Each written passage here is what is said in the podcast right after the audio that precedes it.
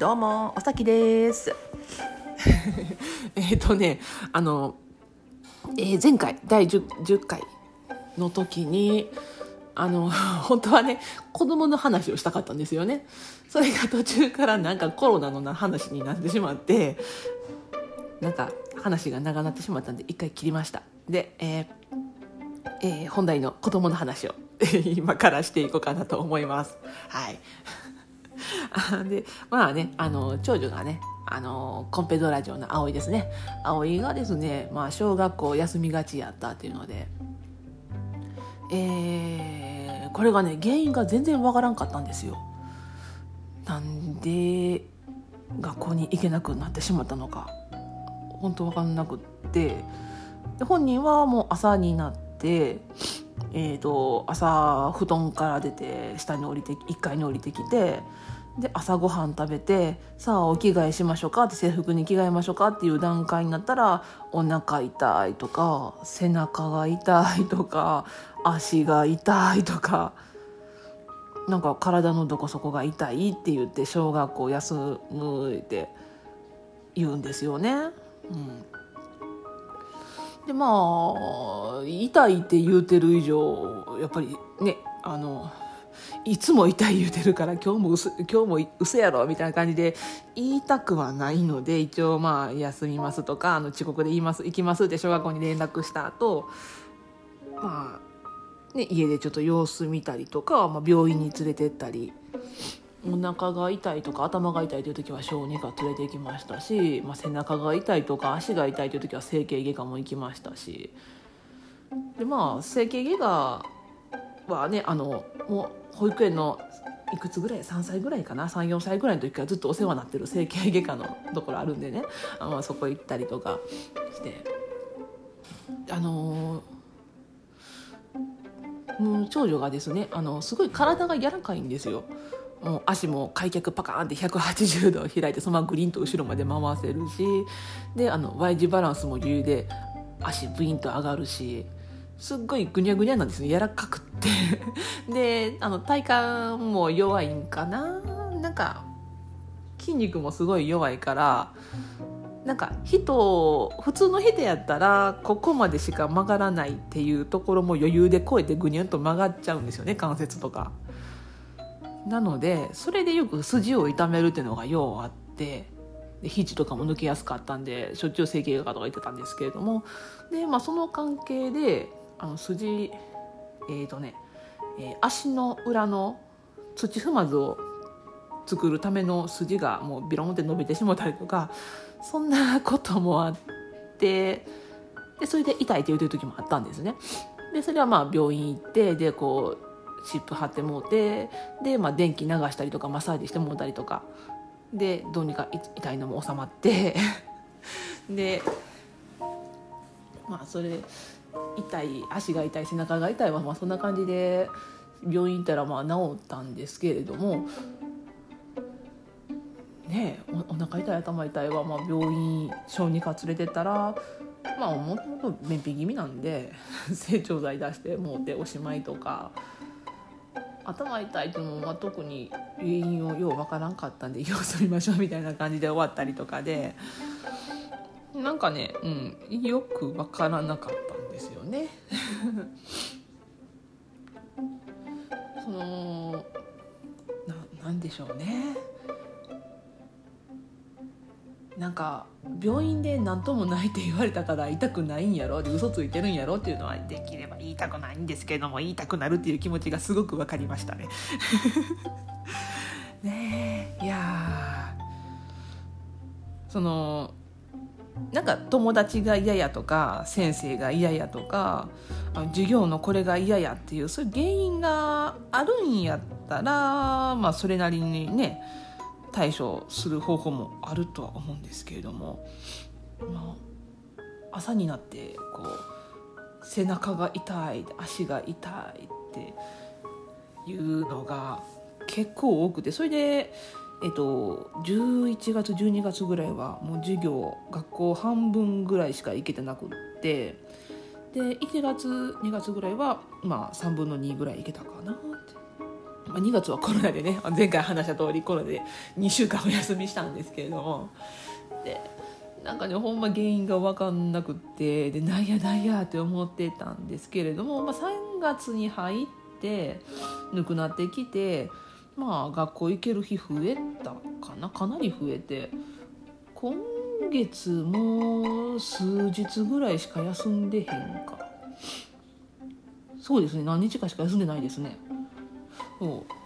あったかくなってきたら学校行けるようになりました。なんでやろう。もう1年生も終わりやから最後楽しみたいんですかね、うん、でまあそんな感じでねあのまあ原因はなんで学校行けなくなったんかもわからないしなんで行けるようになったかもわかんないんですけれどもまあとりあえず 小学校は最近行けるようになってきたんでまあちょっとホッとして、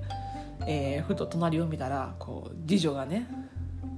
先月18日3歳になった次女がねおるんですよ。うん。ずっとこの子ほったらかしやなっていうことに気づいてしまって。そういやもうなんかね次女がこうで最初生まれてすぐってやっぱ赤ちゃんやから優先順位って赤ちゃんが一番上になるじゃないですかやっぱり。おむつだのね授乳やのお着替えだのこう優先順位のトップに赤ちゃんがおってでその下に長女がおってどうしても2番手になるから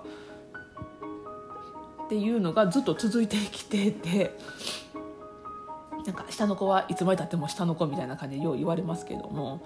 やっぱり下の子が一番手かかるし上の子はそれなりにねもう成長してるからそんなそこまで、ね、下の子に比べると手がかからないっていうのもあってちょっとお姉ちゃん後回しみたいになってたんがこの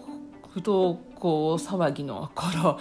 コロンと家入れ替わってもうほんまに次女ほったらかしやったような気がすごいしてきていやととそのさなかに渦中におる時もやっぱりこう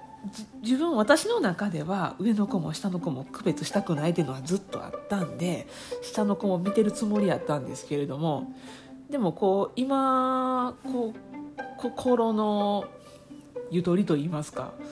こう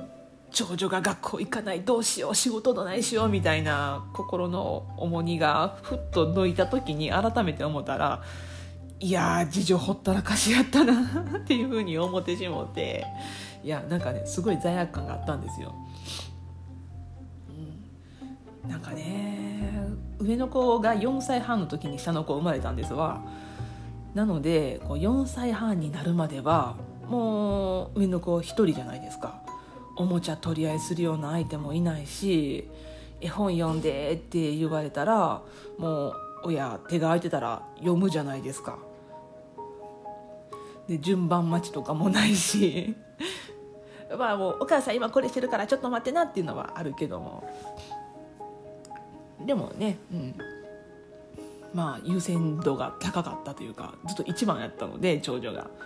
4歳 ,4 歳半になるまで下の子が生まれるまでずっと一番で独り占めやったのに次女って生まれてからずっとなんか一応優先順位の一番ではあったんですけどもそれでもなんか上の子と順番子ねってなる時もあったりあの前あなたが1番にやったから次あなたは2番ねとかそういう長女にはなかった順番待ちとかあとなんか独り占めできる時間 っていうのも私の時間も限られてるのでずっと次女につきっきりってわけにはいかないじゃないですか。上の子もやっぱり甘えたい年頃ではあるのでまだまだ。それがねなんかすっごい申し訳なく思えてきて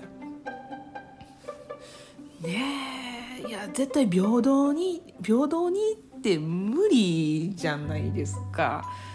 上の子が4歳半まで1人やったからじゃあ下の子も4歳半になるまでお姉ちゃん全部後回しってわけにもいかないし じゃあ4歳半だったら次どないなんのみたいな話にはなってくるし そうまあ、私としては全力で向き合ってるつもりではおるんですけれどもなかなかね、うん、同じっていうわけにはいかないので、ああ、どうしようっていうふうにちょっとね、あの、ここ最近ずっと思い悩んでたんですけれども、今日ですねちょっとお昼前にあのシェアコーチングの人とちょこっとお話ししてたんですけれどもでそのお話ししてた時にこの話えっ、ー、とねな,、えー、なんて言えばいいや？あの下の子もねあの生まれた時からずっとお姉ちゃんがおるっていうのが当たり前の状態ではおるあるんでもう下の子にとったらお姉ちゃんとお母さんはあのお母さんはお姉ちゃんと一緒にシェアするものっていう感覚でもうすでに最初からおるんじゃないかと。で親はもう独り占めずつ全部独り占めやったお姉ちゃんのことを覚えてるから知ってるからいや下の子同じようにできへんから申し訳ないと思うかもしれへんけどもまあ下の子は下の子で別にそれが普通やしで逆にそれが普通で来てんのに今更100%私に向けられてもなんかずっとずっと一緒におっと息苦しいって思うところもあるかもしれへんみたいな感じでちょっと言ってもらえてああなるほどって。ちょっとね思ったんですよね。うん、でまあ思い返せばね私自身4姉妹なんですよ。あの私が長女で妹が3人おって4姉妹でまあそんだけ子供おったら忙しいってね親の手も回らんっていうのもね今になったらすっごいわかるので別にそういうことどうこうは言わないんですけれどもやっぱり子供4人もおると親ってやっぱりこう親の時間限られてるんでそれをまあ平等に頑張っても4分割。それから4人まとめて見るみたいな時間とかになってくると思うんですけどもね。で一人っ子の友達とかもやっぱおったんでその人に話を聞いたりするとなんか子供のやることを全部見てんねや親ってみたいな。それめっちゃ息苦しいなって思ったことがあるんですよ私自身。それ言われて確かにって。であの、うん、あの下の子がねあのお母さんはお姉ちゃんとシェアするものって押して最初から思ってるっていうふうに思った時に言われた時に確かになって自分も逆にこうもし4姉妹じゃなくて一人っ子やったら親が全部何するにもこっち見てたらみたいなね改めて思うとちょっと息苦しいなっていうふうに。あの私がそう思うだけで一人っ子の人をどうこう言うつもりはないんですよ。私自身そういうふうに思ってるだけで、うん、そういう話を聞いてああみたいなね。そんな上の子に100%向き合ってたから下の子も100%向き合わなあかんっていうことはまあないよなっていうふうに改めて思った感じですかね。でそれとねあのもう一個なんか気づいたんですけれどもあの上の子ってまあ親から100%まあ、上の子しかいないから上の子4歳半前ずっと上の子100%見てたけども下の子はまあ 50%50% 50で見られてるとでそれがなんか申し訳ないと思ってたけども逆に下の子は上のお姉ちゃんから見てもうてるっていうものもあるんじゃないかというふうに思えてきてなんやろなんていうかいいんかな。ちょっとねうちの上の子葵ちゃんはねあのすっごい面倒見がいいタイプなんですよ。もう、えー、下の子3歳になって今おむつのトイレのトレーニングの真っ最中なんですけどもあのうんちのおむつ出た時にあの葵ちゃんおむつ変えれるんですよね。お尻拭いて下の子のね。うん。なのでで一緒に遊んだりとかもしてるし。だからなんて言えばいいのかな。上の子の時はお母さんしかいなかったけども下の子にとったらお母さんだけじゃなくてお姉ちゃんもそこにちゃんとおるんやなっていうふうにふと思えて。うん。やろ。お母さんから50しかもらえへんみたいな思うかもしれへんけどその分お姉ちゃんからも50もうてるんちゃうかなと思えるようになって。ってなるとなんか何もお母さんが100%子供向き合わなあかんってわけでもないよなっていうふうに思えて。上の子もねあの絵本読んであげたりとか一緒にお人形で遊んであげたりとかしてるし、まあ、もちろん喧嘩も多いんですけれども一緒に仲良く遊んでることも多いんでそれでっていうことに気づいてちょっとなんか心が軽くなったというかそんな気負わんでもええんかなっていうふうに思えたっていう、えー、そんな発見が今日の午前中にございましたという話をしたかったんですよ。そう前回ね途中からなぜかコロナの話になっちゃいましたけどもね。うんえー、まあ家族支え合ってなんぼなんですかね。全部親がやらんでもなんかできる人ができる風にお互い助け合って寄り添って生きていけたらええんかな。うんっていうふうに思いますわ。私妹3人おったんですけども、えー、一番下の妹が6歳離れてるんですよね。上から順番にこう246歳差なんですけども妹のおむつ私は変えたことないです。い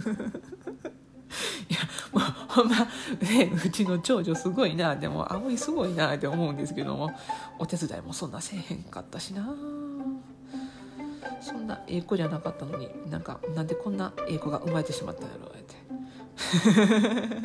のろけております。親バカでございます。うちの子かわいいで 私もなんかしてたんかな妹たちに。まあよう一緒に遊んではいたんですけれども、うん、ある程度大きなってから妹らに「お姉ちゃんは暴君やった」とかって言われてるんで、ろくな姉じゃなかったんやろうなとは思ってます。ごめんよ妹たち。まあどうにか、うん、家族助け合って生きていけたらええなっていうふうに思います。はい。ほなほな今日はこの辺で。